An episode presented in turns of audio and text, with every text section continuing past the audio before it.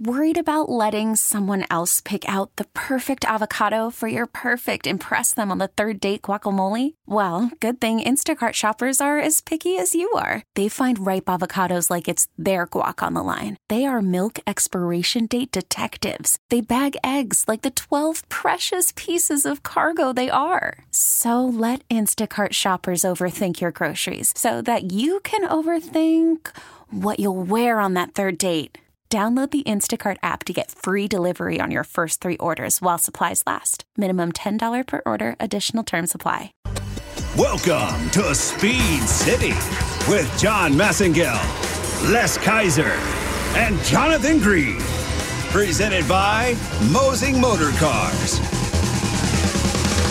It's the fastest hour on the radio. Speed City. All right, gearheads. What a uh, what a disappointing race for Haas. And I can hear it in your voice. I know, man. I'm sorry. I'm sorry. I mean, just to go out that way with the pit stop problems. Oh yeah, my I gosh. know. Yeah. I think they bought the NASCAR uh, guns. so, oh, On well. an unrelated note, there's a position open for a mechanic on the Haas F1 website if you're interested. okay, yeah. That's true, right? Uh, that's that's true. Yeah, it was. It was. I mean, there was a lot going on. There was a lot. There's a lot to talk about.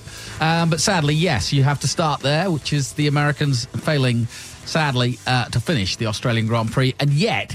In preseason testing and in the race weekend, fifth and sixth on the grid. Let's take some solace out of that because I mean, look at look at some of the things that went on with Red Bull, Red Bull and Ferrari over the years with with um, gear changes. Uh, sorry, with um, pit stops. Um, you know, it, it, they're not the first team to have a problem like this. Uh, then you can look at McLaren as well. I mean, come on. I know, So- but it's just so disappointing to be, you know, fourth uh, and fifth, and and just go out that way, and both of them going out the same yeah, way. that that I mean, that has to be an inquisition at this point. I mean, there's something definitely went wrong. there has to be. There has to be It something wasn't just else. a yeah, it wasn't just human error this time. I I have to wonder. You know, in that I go into thinking about the tools. Was there something up with the the nut? Was there you know I don't know what else. I'm sure those tools are you know very calibrated. But uh, you know the one thing I'll say is the wheels didn't come off, and so I wonder if the nut got on there and just wasn't torqued completely. Well, you Now- could see that the mechanics knew as soon as they left, and I think well, I, I actually think it was rear left for Magnussen and front left for Grosjean. Uh, you could see by the reaction the, by the mechanics that that uh, you know they knew they didn't they just knew, and, and you you said it yourself. You know they went back in as soon as uh, Grosjean left, they knew they got it wrong because they walked straight out. Yeah, it was. Well, what when you were talking about the, you know, when it happened, I thought they were going to stop the car because the mechanics you could see they knew it wasn't right. Why didn't somebody get in the radio and in Grosjean's ear and say, "Don't leave," because it looked like they knew before he left.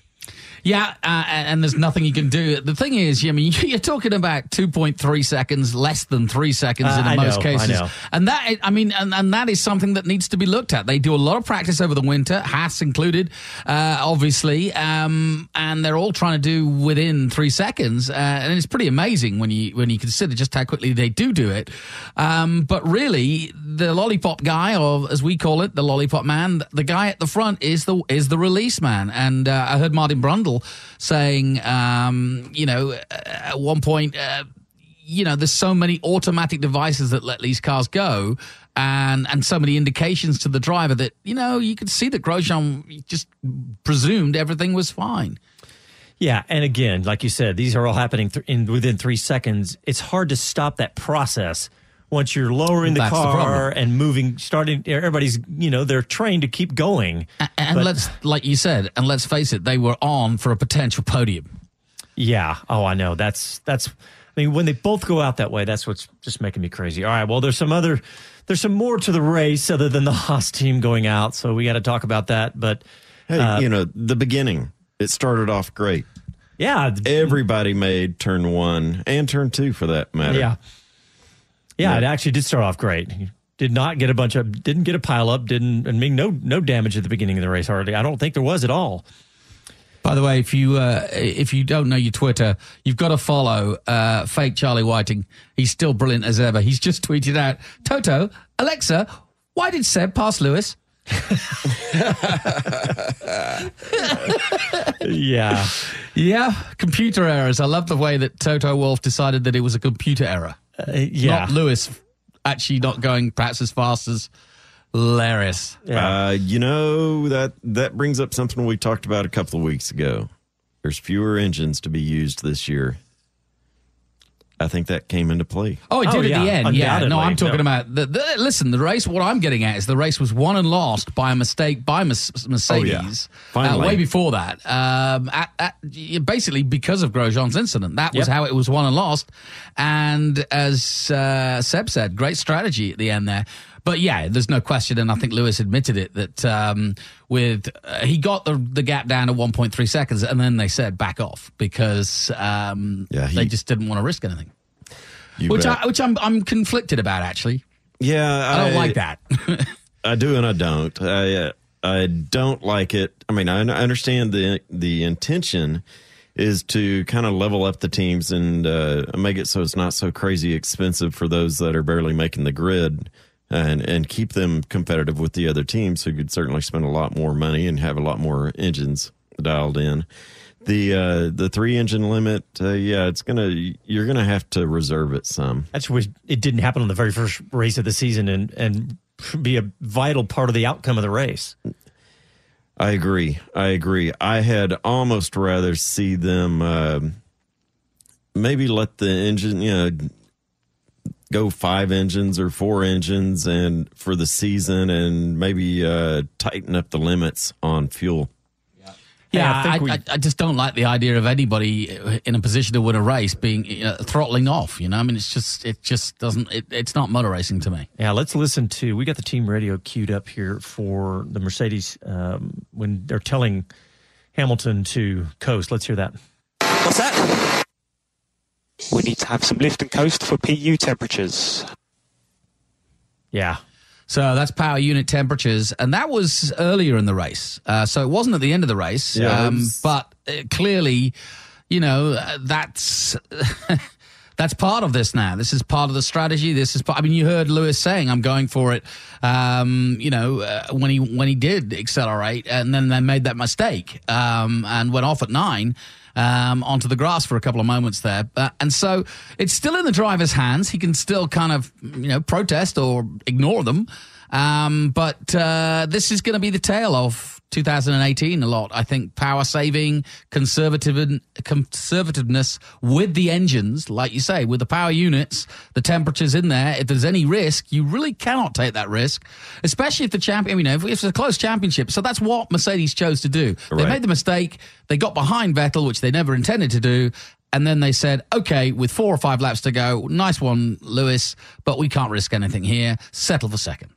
Yeah. Yeah, I would uh, live to battle another day. I think is what That's they that's said. his exact words. yeah. Well, hey, you know, this is obviously this is great for the championship. If Mercedes really is going to be as fast as it looks like with Vettel and Raik- Vettel first and Raikkonen third, it's a lot of points, and of course Bottas down in eighth. So, from a point standpoint, this is for if we all want to see somebody other than Mercedes dominate the season, this is actually good news. Yeah, it is, and uh, there's no question that Ferrari. I mean, every like I said, everybody's building their packages. We won't know the full potential of the 2018 field until I think, uh, or traditionally, I think Spain. Yeah, that sounds about right. We um, which which also means that everybody's got their full bag of tools because they're back in Europe. Because when I go to Bahrain and China and so on, and um, you know, eh, Monaco is a, a lottery at the best of times. So that's where you can, and that's where also the, the new modifications. That's the usually the first upgrades, proper upgrades if you need them, will go on. McLaren will improve. I have to say, of everything that happened today. And I know that it was by a little bit of hook by crook, as it were, in terms of a few people falling by the wayside, uh, including Verstappen making a mistake, including Bottas not getting up there as far as he could. Uh, but let's give a you know a round of applause to Alonso and McLaren. His best finish. He didn't finish higher than sixth last year. Fifth place for McLaren. That's good news for America's Zak Brown and and the McLaren team as they you know get try to get back that reputation that they lost dramatically in the last few years with Honda. Sure, and uh, you know Alonso hasn't had a lot of experience recently passing folks. he was happy. and so you know I think that's uh, that's there's something really to be said for that.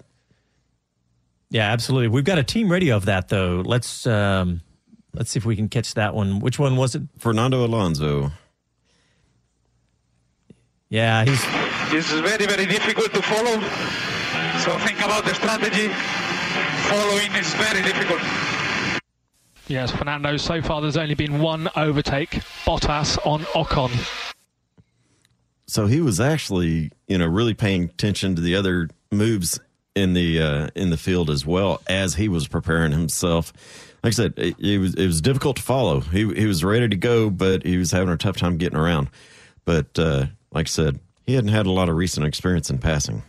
yeah, uh, and he was uh, at the end on the radio. I heard him saying uh, that he was happy. Uh, they were very happy with the performance, and he said before the race, "Look, we're you know we're not the full complete package. We're, this, we're still integrating the engine at the moment. And let's face it, they've had very little time. Uh, if anybody's had the, the most dramatic shake-up in the last year, it has to be McLaren. They've got a completely new power uh, unit in the back of that car. Everybody else is developing, and of course the other." Power unit has gone to Toro, Toro Rosso, and we saw what happened to them. I was going to say, Yeah. uh, don't you think there was a chuckle or two? I'll bet there might have been, yeah. Uh, But I, I'm not chuckling. I, I, you know, like I've said all along, Honda will be back, and maybe, just maybe, Toro Rosso will get the last laugh because Honda will again be licking their wounds and going back to Japan, very embarrassed. Um, uh, that Gasly went out and it looked like it was an engine problem. Um, Hartley did not have the kind of day that he is capable of, and uh, yeah, work to do. But and, um, and, and remember, they've got the same challenge that McLaren has right Sure. now. They're integrating a new power unit. Yeah. So yeah, it, yeah, but the smoke coming out of that obviously is what nobody at Honda wanted to see, or Toro Rosso. no. Oh, so what are the other stories, Jonathan, that caught your eye this evening? or Ah. this morning.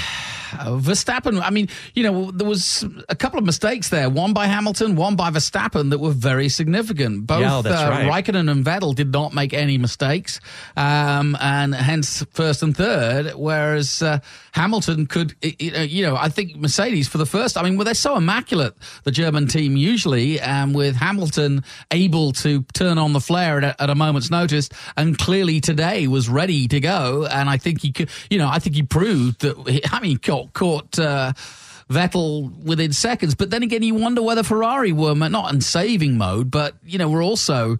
I I heard one radio incident to Ferrari saying, you know, temperatures, PU temperatures, fine. So they weren't under any drama, drama, but they also weren't maybe pushing as much as Hamilton, um, and, and that's how they won the war, so to speak.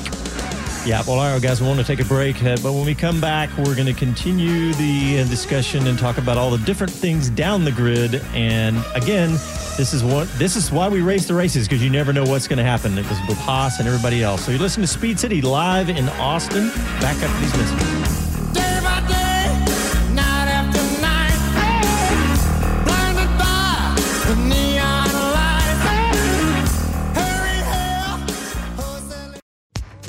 MV Agusta motorcycles are the epitome of Italian style, precisely crafted with a passion for two-wheel art on wheels. Ducati Austin are the only MV Agusta and Ducati factory authorized technicians in Austin, servicing all European brands. Check the Brutale Sport Naked, the most extreme essential naked bike ever, or the Turismo Veloce 800, the first revolutionary tourer to be built by MV Agusta. Or if you want a pedigree steeped in racing, then look no further than the World Supersport winning triple F3, 675, and 800. Or go all out for the ultimate legendary F4 MV Agusta. Italian style with Texas soul. Trade in, consignments welcome, and financing available. Ducati Austin and the home of MV Agusta at 818 Breaker Lane, just east of I 35.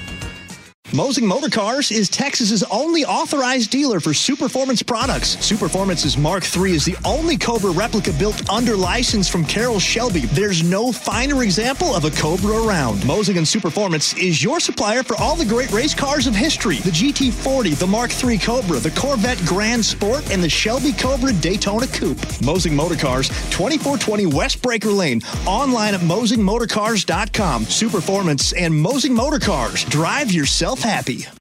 Dirtfish Rally School is the nation's most prestigious driving school, offering seven days a week, year round driver education from 15 year olds with no driving experience to amateur racers and professional drivers. Our professional instructors never judge a student based on who they are, where they're from, or their driving background. We'll keep you and your family safe on the road, or better, at the racetrack. Feel confident behind the wheel, no matter the situation, no matter what you've done, or where you've done it, or how well you've done it. We'll make you better. You've made the right choice. Talk 1370.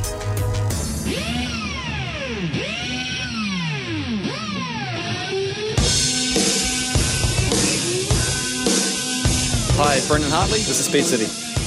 Welcome back to Speed City, presented by Mosing Motor Cars. Welcome back, to Speed City, here live in Austin. If you want to join the conversation, 512-643 live, 512-643-5483 if you're still awake. Or just Well, waking we'll be up. awake Could for be a a night shift. Uh, I got a couple stories I want to talk about. One, I want to talk Renault because they looked really fast. Uh, but Yep. Before that, I want to talk about Bottas. Uh, what do you guys think about the way I don't think you should get it done. Not right now. Not You Botox. look, you look fine.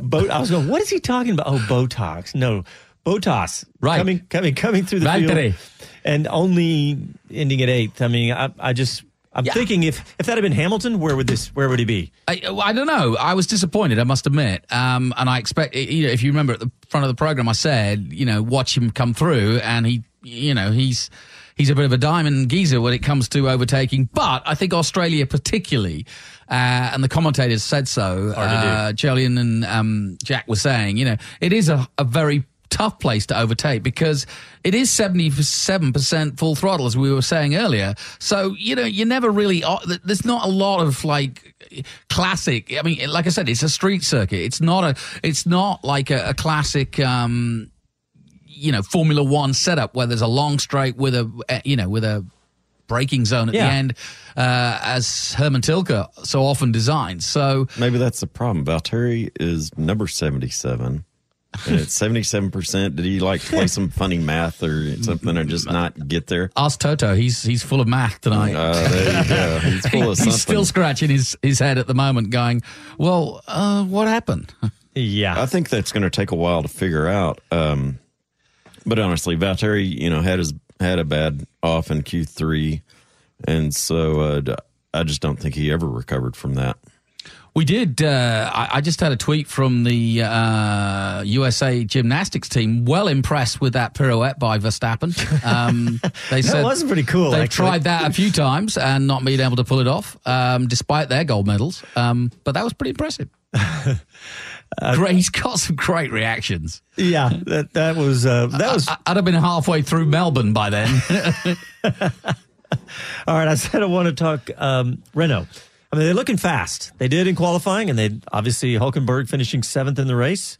I mean, look, look who's ahead of him, Verstappen and and gang. So It's it's a really important year for Renault too because they are now Renault Formula One, and while they do have customer engines and some very important customer engines in Red Bull and in McLaren, uh, who have let's face it dominated Red Bull the last decade in many ways, four titles. Uh, McLaren, of course, have been probably the most successful team besides Ferrari in the history of the sport. So Renault have got their, you know, they're up against it in many ways because, you know, you always kind of believe that the factory team will have the better, not so much the better engine, but, um, you know, they they should be ahead of the game. It's their engine and Right. they're ma- and the others are customers. But Well, they- yeah, exactly. They've got they've got the premium setup. They've got the knowledge. Yeah. They've dynoed it. Who but, knows but how many ironically, hours? it's a small team that is coming back from really not having a budget anywhere close to McLaren or Red Bull in the last five years.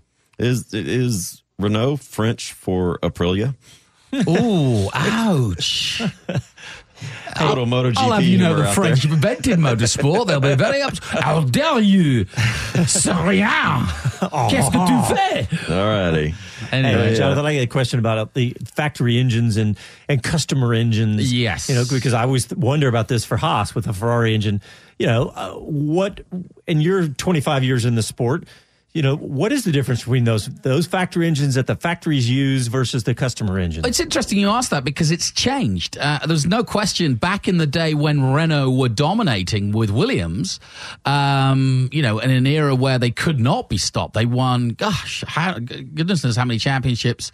Um, you know, when Mansell, uh, Coulthard, when, you know, that they, Renault were superior to everybody. Uh, and it was a fantastic allegiance. Um, and back then, if anybody else had a customer engine, no way. It was a spec down, maybe two specs down. Yeah. Um, and that was the norm, as it is in motorbike racing, as uh, as uh, The Les hidden- quite rightly points out. plate, Les. But- That's what was inside. There was a hidden restrictor plate. but, but as we all know, Haas Haas's deal, for example, with Ferrari was to get the same spec engine, a 218 engine. Now, is that what's in the back of the Sauber? I doubt.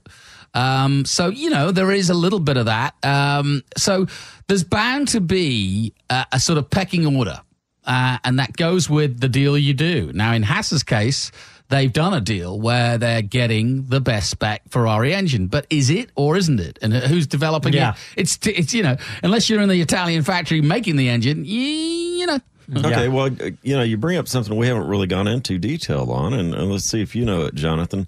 So the, you know, the top Ferrari engine as it's passed around to the different teams, when you get that, or when Ferrari delivers that, is it the same ignition system, or you know, how how far down into the nuts and bolts of the system is it? Is the same ECM? Uh, where does it stop? Do you have any idea there? Yeah, of course not, and uh, no one's going to tell you either. Um, but you know, you, you only have to look at the specs. You know, the Ferrari 062 Evo is exactly the same as the uh, that Haas has. Is the exact same spec as the 062 Evo of Scuderia Ferrari. Now, what do uh, you know? Sahara Force India have? Uh, it, their Mercedes uh, power uh, compared to you know what the factory have. Now it says it's the same spec, but you know it, it, what I'm saying is you know you, you would presume therefore, but of course you, a lot of this depends on the chassis um, because if you're designing an engine around your chassis, which is why I think Renault aren't quite there yet, is that they're almost in the same position because even though Renault have now come to the fore and they won last year, remember they- they've gone through a period, a fallow period of, of if you if you remember two years ago, Red Bull had had enough of Renault, didn't want him. Yeah, uh, yeah. Let's not speak of this car engine. Christian Horner was saying, and we're that trying to get out. a lot more than that too. Yeah. So, you know, Renault have had to bounce back and work harder, uh, and they have come good. Red Bull won last year. Uh, not many, but they won, and uh, the Renault is capable of winning, and I think it's capable of winning with the factory team too.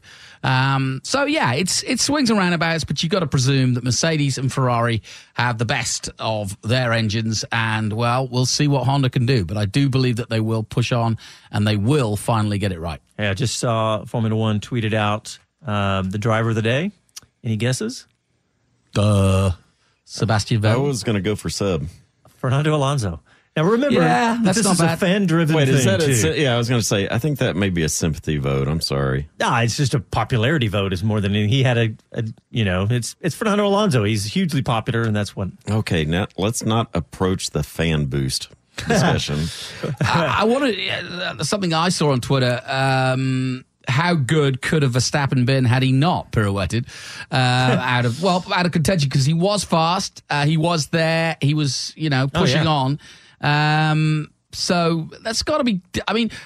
I think Red Bull could take away. I mean, there's a few things that obviously went wrong for Red Bull today, like the placing of uh, Ricciardo going backwards and Verstappen getting into problems and, and, and losing a place at the start as well to Magnussen.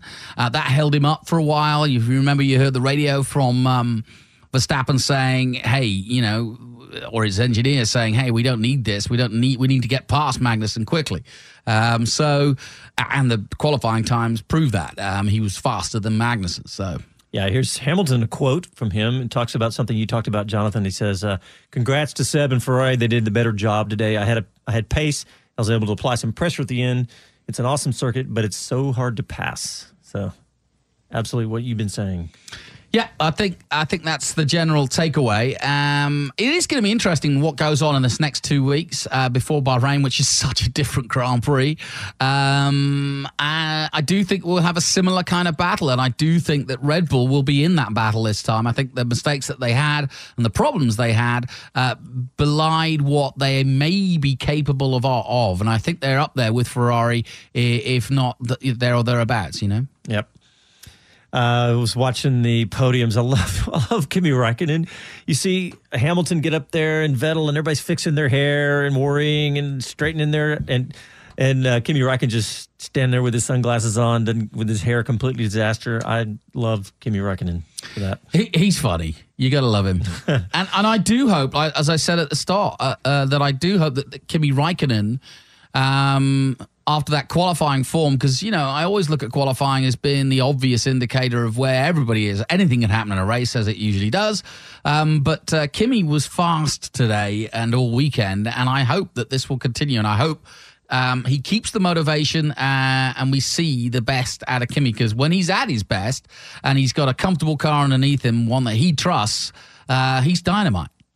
So one thing we haven't talked about at all, hardly since uh, not at all in the post race show here, is uh, the halo. The halo. Good. When- when good point. angels fly. Yep. So well, now one hopefully of the it's going to be a forgotten thing, right? Uh, no, no, I don't think it's going to be forgotten, and that's because the reason I say that is today's race has, I think, less than twenty feet of elevation difference on that Yeah, yeah. property, and so they didn't have the things that were called out that would really play into into it. And when you consider the elevation, whether we're talking about T one here, Eau Rouge at Spa, some of the other tracks, uh, there wasn't a lot of elevation to cope with, and so really they were primarily just dealing with the vertical axis, Mhm. not the horizontal that uh, was raised. Now they did do something here uh, there at Melbourne, and that is have the second set of lights. You saw that they had a second Yeah, set for of the lights, halo, yeah. that were lower, and they were off to the side. And I thought, well, I wonder how that might affect. But obviously, I'm, I don't think that affected much. But that that is that goes plays into what you're saying, Les, is that there is a a view that that the halo blocks. So. Hey guys, we need to take another break, but when we come back, we're going to talk a lot about the Haas team and what went wrong. And if you want to join the conversation, 512 643 Live, we'll bring you on and hear what you have to say. You're listening to Speed City live in Austin, Texas. Back after these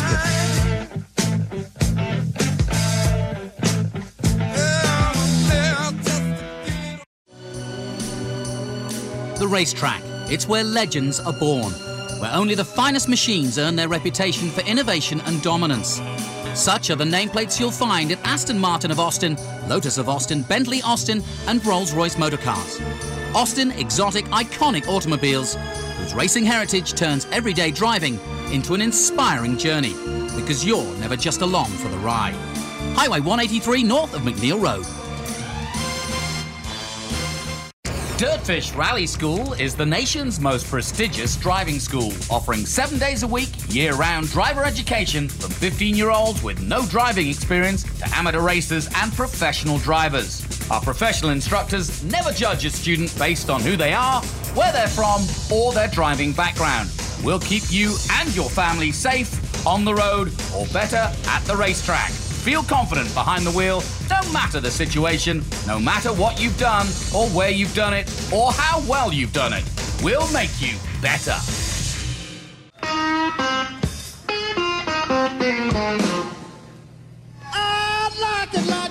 Hey, this is Red Rocker Sammy Hagar. You are listening to Speed City. Woo! Welcome back to Speed City, presented by Mosing Motor Cars. That's who we need in the house. team. Hey, red rocker, red car Santi- out front I today. can see it, there man. I like it. Good work. Yeah, and Sammy likes his Ferraris too, doesn't he? He certainly does. Yeah, Sammy will be celebrating somewhere tonight. You bet. Probably And, still uh, going, yeah. You know, speaking of, Actually, Sammy might be listening 2.30 in the morning. You know? Yeah, I never know. Maybe.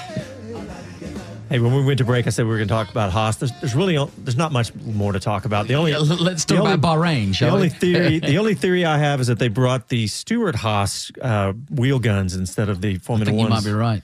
because that's the only thing I can come up with. Well, Jonathan, you were just talking about something about yeah, Sebastian Vettel. A lot of question. Well, no, I, I was actually going to go to the Twitter sphere for a second. Um, yeah, Sebastian Vettel. I was just going to point out Sebastian Vettel, uh, third win in Australia and a hundredth podium. Uh, Oh, wow. For the four-time world Yeah. champion, and and of course, this season has been set up as a battle between Hamilton and Vettel, the two four-time world champions, uh, the only ones with more championships than that. Of course, the great Fangio, and of course, Michael Schumacher with seven.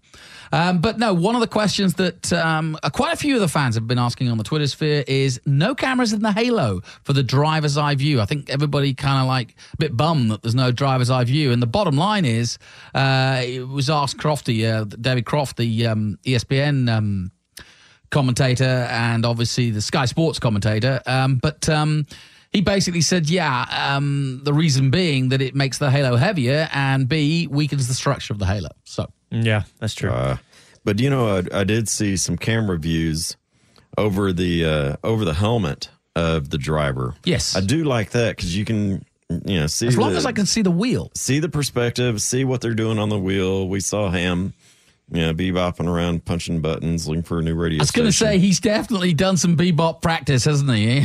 Yeah. Yeah. he was moving around that steering wheel. Hey, I was watching a graphic somebody uh, put up on Twitter, and it was talking about, uh, you know, the the request for Hamilton to go offline and go out of the, the line to cool his engines and tires, and it's really fascinating. To, I'm just watching this computational fluid dynamics um, chart showing the hot air, the turbulent air, but hot air also that comes from the car in front of you. A big deal. You know, he's trying to keep the everything cool. That's why they asked him to do that. In case anybody had thought about that, but. Jonathan, I wanted to ask you another thing about the the way that this race was really won, and that was with the had the virtual safety car. So, what do you think about the virtual safety car, the whole concept here? I mean, there's some people complaining, saying, "Hey, it's a safety car." Hey, the virtual safety car won tonight. It was a joke that it's there, but I, Well, I how, how about a quick explanation of what's the difference between a, a real safety car and a virtual? So the uh, the virtual safety car, if you imagine cars are scattered all around the track making their laps, when the virtual safety car is implemented, what happens is they all slowly deaccelerate to a, fixed speed for that track.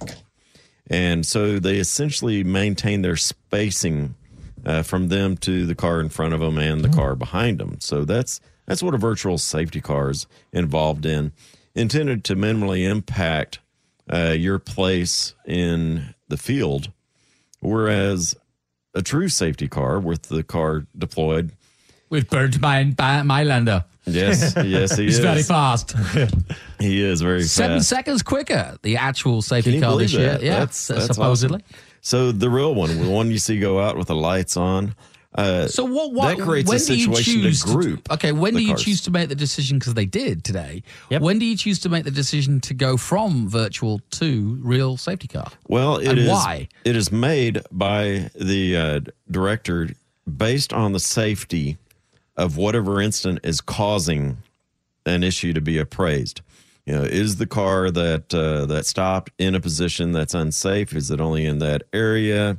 Uh, they take in a few items as they consider that.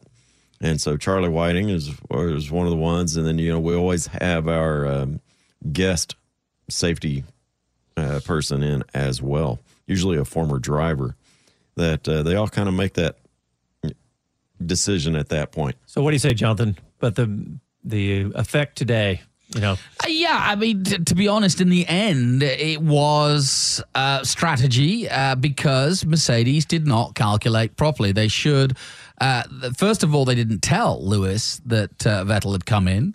Um, he was taken by surprise. If you remember, the first radio contact was Lewis saying, "Was I supposed to be pushing harder? Did did I was I going too slow?" Was his question to the team. Yeah, that's right. And they were said, "No, you're sticking to the deltas." In other words, no, you did exactly what we asked you to do, but they didn't want to basically say over the radio and have a long conversation about it in front of all of us that they didn't calculate it properly. They thought they had enough space to get out past Vettel uh, before he got in. But uh, good good work by I mean you know smart quick work by Ferrari. Uh, and and they pulled it off. It was simple as that. Um, could Hamilton, as we said, uh, maybe have challenged? Yes, uh, but the risk was too much. That's what they chose not to do. Yep. All right. So I want to play another clip from uh, Team Radio. This is a really good one. This is this is Fernando. Let's play that and then we'll talk about it. Well done, guys. Very proud of you. Long winter, long seasons in the past, but now we can fight. We can fight. Yes, mate, we'll bring it to the more seasons. Scenario one, please. Scenario one. And keep the revs low. Eric's hugging me. I was going to say. that's that's a bear hug from Eric Boullier, which uh, would be pretty frightening actually. But but that actually gives you an indication of where McLaren are today. They are back to realizing. I mean, it's been a pretty rough place to be, Yeah. Woking England. a- Pretty pretty grey place to be. Desolate desert where they've yeah, been. exactly. So, you know, hats off to them because Fernando has got his tail up. He stayed with the team, which was an interesting decision. Let's face it.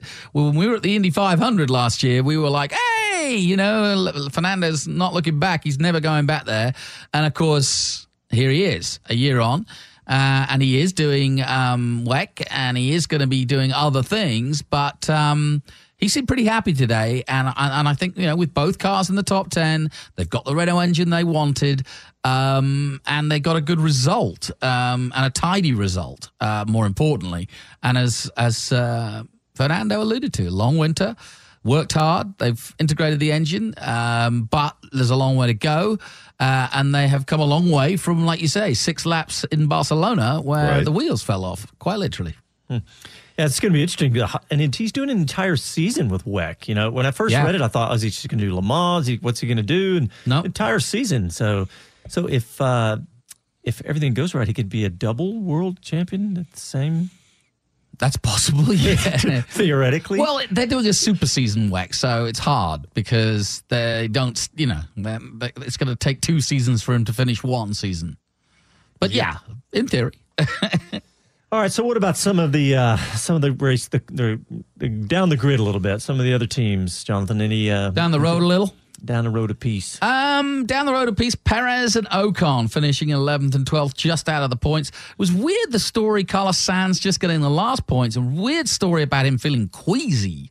Oh, uh. Coming on the radio saying that either what he was drinking in the drink bottle was making him sick, or I don't know whether the drink bottle had run out and he was just, you know, feeling dehydrated. And- dehydrated from it. Um, but obviously, in fact, at one point, uh, they told Perez to speed up a little bit or try to catch him because they thought that he might be limping a little bit uh, home, but he held on, and that's a, an important point. And remember, Carlos Sainz, pretty much still new to the team. I mean, I know he drove for them last year, but. Uh, you know, he's still bedding himself in, um, and it's been a tumultuous time for him too. Um, very much in the middle of all the Kvyat, Red Bull, Stroke, Toro Rosso. You know what I mean?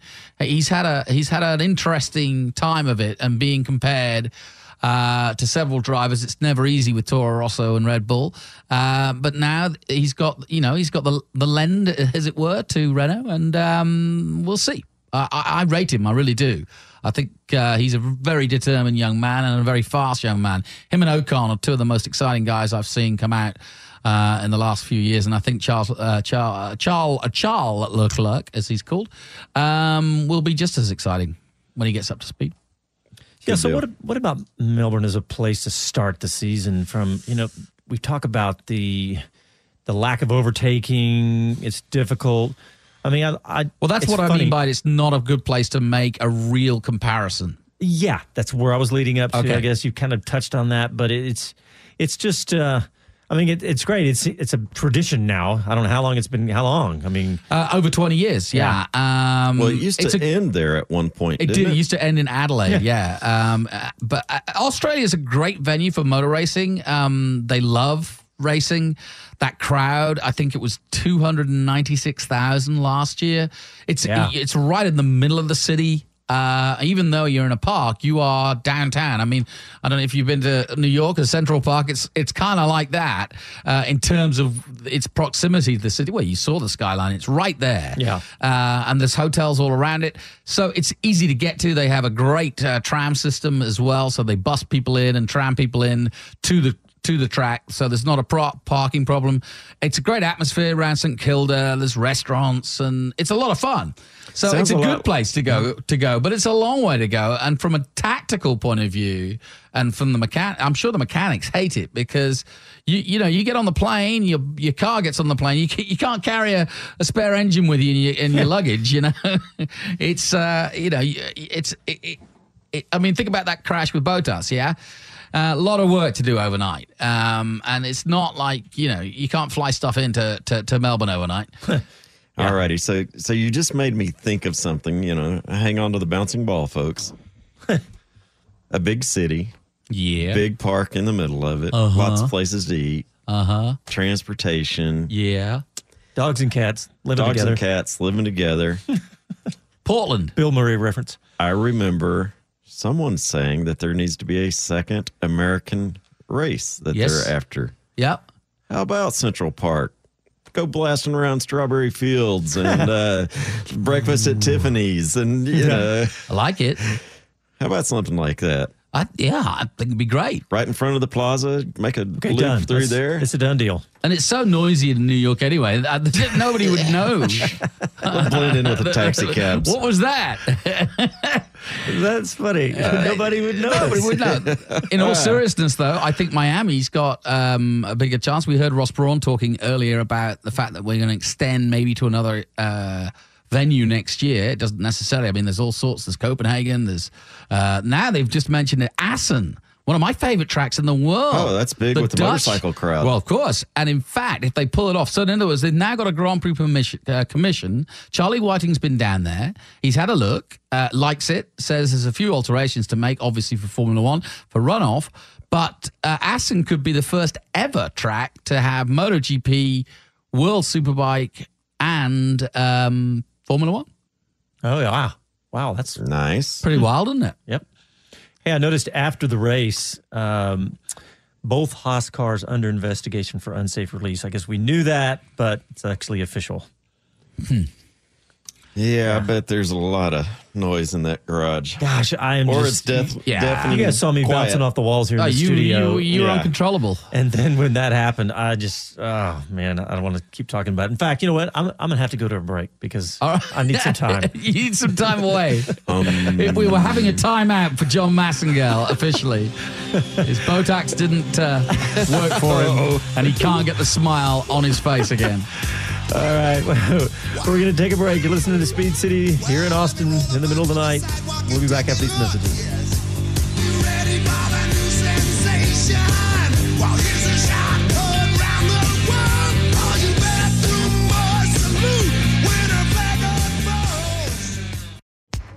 MV Agusta motorcycles are the epitome of Italian style, precisely crafted with a passion for two-wheel art on wheels. Ducati Austin are the only MV Agusta and Ducati factory authorized technicians in Austin, servicing all European brands. Check the Brutale Sport Naked, the most extreme essential naked bike ever, or the Turismo Veloce 800, the first revolutionary tourer to be built by MV Agusta. Or if you want a pedigree steeped in racing, then look no further than the World Supersport winning triple F3, 675, and 800. Or go all out for the ultimate legendary F4 MV Agusta. Italian style with Texas soul. Trade in, consignments welcome, and financing available. To Ducati Austin and the home of MV Agusta at 818 Breaker Lane, just east of I 35. Mosing Motor Cars is Central Texas's source for classic performance cars. British, German, Italian, Japanese, and American. Ready for that special car you've always dreamed of? Mosing has you covered. Looking to sell a classic? Let Mosing handle all the details and get that special vehicle in the hands of the right buyer. Visit the showroom at 2420 West Breaker Lane or call 512-821-9491 or browse the garage online at mosingmotorcars.com. Mosing Motor Cars. Drive yourself happy sound off on the news of the day with a talk poll online at talk1370.com. Talk 1370, the right choice.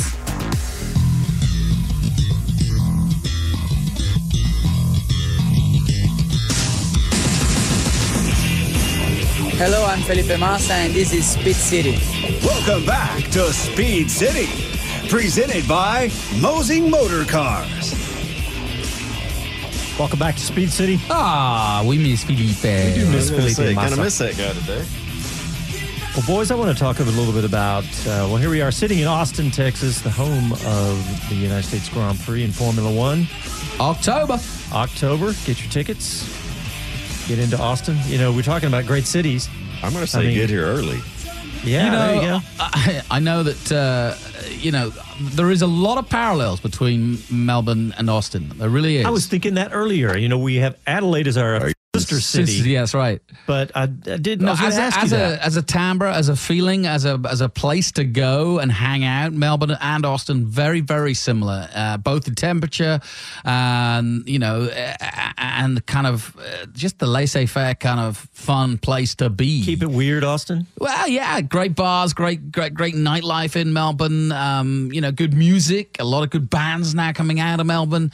You know, it's got the same vibe. Um, and so, yeah, if you if you're looking for a Grand Prix to go to, um, you know. There's no question that, and I know that a lot, that, that everybody in the international community wants to come to Austin. I mean, to a man, to a woman. Yeah, and we're not getting sponsored by the Austin Convention and Visitors Bureau. At least not Yet. yet. What's that? Phone's ringing? I love it. There you go. Not yet. Uh, well, so I also want to talk about what Speed City's going to be doing. You know, obviously we've been on the radio for seven years in Austin and covering all the events at COTA, doing play by play out there. We've done play by play for Formula One out there for several years now. We'll be doing MotoGP. Yep, MotoGP, and um, and but for this year, obviously, we're now on before and after every race. And Jonathan, the the people in between those shows, the BBC, you know all those guys over there. Yeah, and I'm delighted that I mean, you know everybody Palmer- in London, right? Yeah, yeah, yeah, Bob. It's a small yeah. place. Do you know Bob? yeah. Uh, if I had a penny for every everybody that's asked me that question, yeah, I know Bob. Um, uh, yeah, no, it's it, gr- it's great to have um, Jack Nicholls um, doing the commentary. He does the Formula E as well, um, and he's um, yeah, uh, very you know he's been around for a while. He's still a young fellow, uh, but a good commentator. And then now Jolyon Palmer coming straight from Renault, uh, and obviously it's a bit of a shame because Jolyon's a good driver. Um, Jonathan, his his father runs several circuits. His brother races, uh, but Jolyon's a, just a nice guy, and obviously he's the closest you can get um, to a guy who's raced every man in this field, bar a, bar a couple of the new guys. You know. yeah, what a great Yeah. resource to have somebody fresh out of the car like that. Well, there is nobody that He's the Tony ex- Romo of Right. Formula One. Ex- I mean, you know, I like- whoa, very good, very good. yeah, it's, But his actually a- back's in better nick. Yeah. Sorry, Tony. yeah, but you can't. You don't tell a lie. Well, I am a Cowboys fan. Yeah, there you go.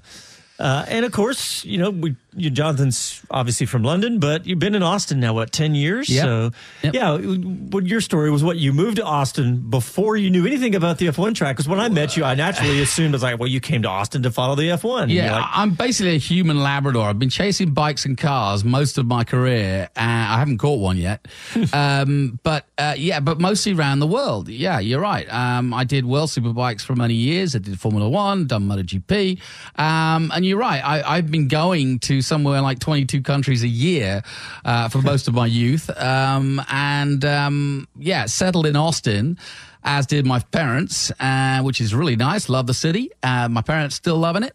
Um, but um, yeah, did, darn, did they all build a circuit right where I needed to be? Well, Les Kaiser smiling over there because he's thinking the same thing I am because we both remember the day that it was announced.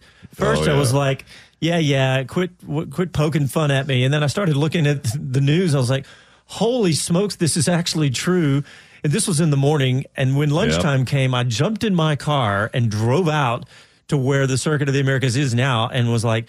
Are you sure this is where this is going to be? remember, So, uh, this isn't the same as Aquafest, though. no, no, no. no, the, uh, the Austin Aquafest does not compare, but but yeah, I remember driving out there. You know, the thing that really sticks in my mind It was the, the condition of the the roads and the soil out there. It's a disaster. Scraping belly pans. And I think that Bobby and, and crew at COTA didn't realize how far they were going to have to dig down to build the circuit out there to get through that Pretty, top. pretty impressive, wasn't it? Yeah, because the, the soil out there was a it was a nightmare, and if all you have to do is drive the parking lot of COTA, and you can't. You have to go down to two miles an hour because it's such a disaster out there. But uh, but yeah, that that was what I remember of that day. Good of old Formula One. farming dirt.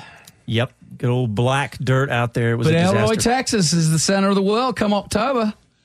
Well, let's talk about the rest of the season. Obviously, with um, with Melbourne being the what it is and not able to pass like we were talking about as much, maybe not the best way to test everything.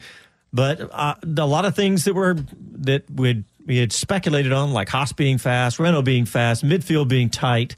I think all that's true, and that we are going to have competitive races between Mercedes, Ferrari, and Red Bull.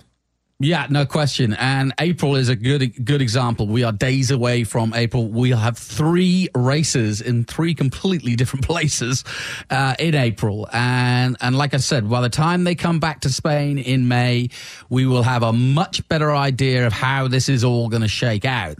Uh, Shanghai, uh, Bahrain, two different circuits, but very interesting. Um, Baku, and of course Spain, then Monaco. Canada and France. France back on the calendar. Yeah. I'm really That's happy been a for while. that. How But it- long? Years. Uh, I can't think of how many years it is, but well, in fact, he's never been to Paul Ricard, um, There you go. and that's a very interesting circuit too. And you know that's going to be right in Renault's backyard. You've been to Uh, that circuit? Do you know I haven't? Um, I know it. I've commentated from it. I've done um, Renault 3.5 races from from there, uh, and it's weird because it it, it doesn't ha- it has the most weird runoff. So the runoff is all different colors, and it slows the car. Sorry, it's all one color, and it slows the cars down. It's it, it's it's a unique place for for a motor race track, uh, and when you see it, it'll freak you out a little bit because it's kind of like this big wide open space with a bit of grey in the middle. Um, but they but it does work. Um, but um, yeah, I think you'll enjoy Paul Ricard. I think uh, it's going to be interesting, and it's great to have France. The French are as passionate as the Brits and the Germans and the Italians on their motor racing, and well, they should be. Um, and with uh, what uh, all of the Renaults finishing in the top, or the Renault Renault engined cars finishing in the top ten today, pretty good. Yep. Gonna earn some respect. Hey, tell the producer my computer just rebooted. Wow. he warned me this was going to happen. He said we normally don't use the computers this time. Mine of night. too. Hey, but right before it rebooted, I did see. Call Toto Wolff. Yeah, Maybe that's what happened. Ah, there it, just- you it was a reboot, right? Blame it's it a on reboot. IT. It's a Windows update. Blame That's it what on was. That's IT. what it was.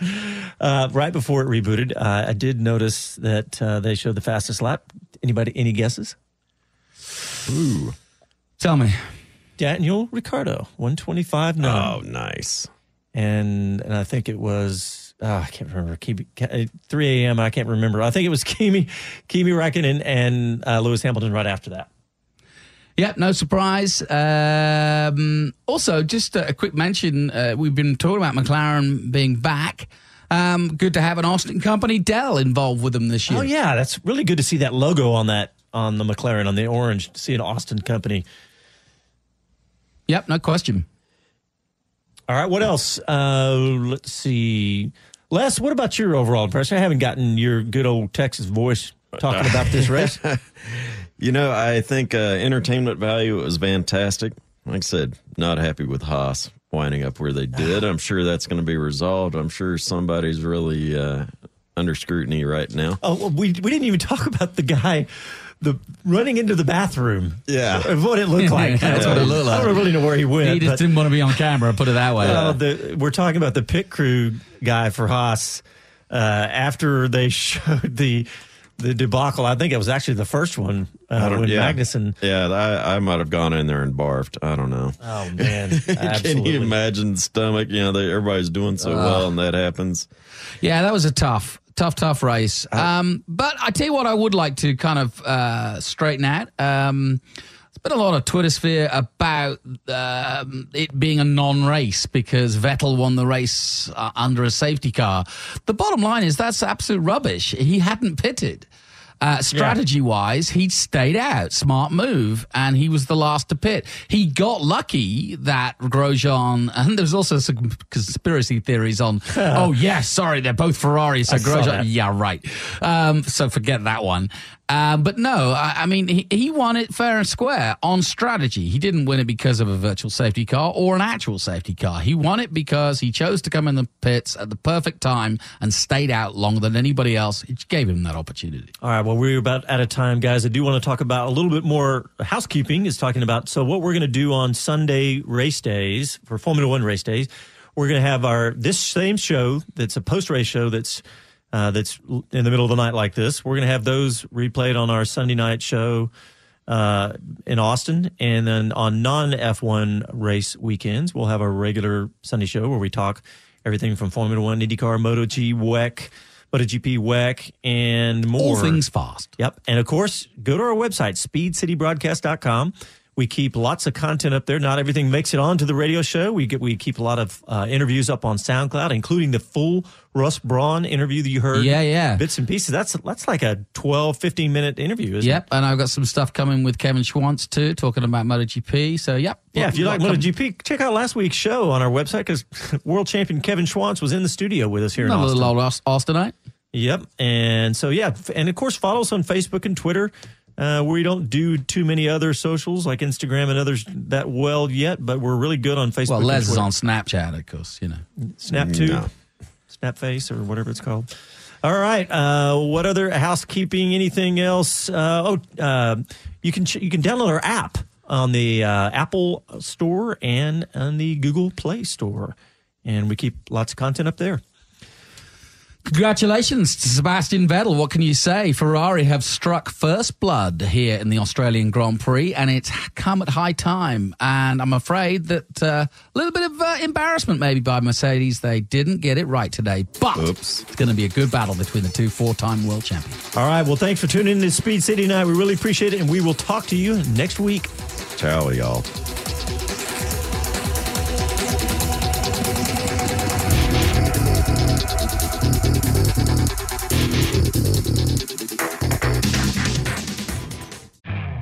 You could spend the weekend doing the same old whatever, or you could conquer the weekend in the all-new Hyundai Santa Fe. Visit HyundaiUSA.com for more details. Hyundai, there's joy in every journey.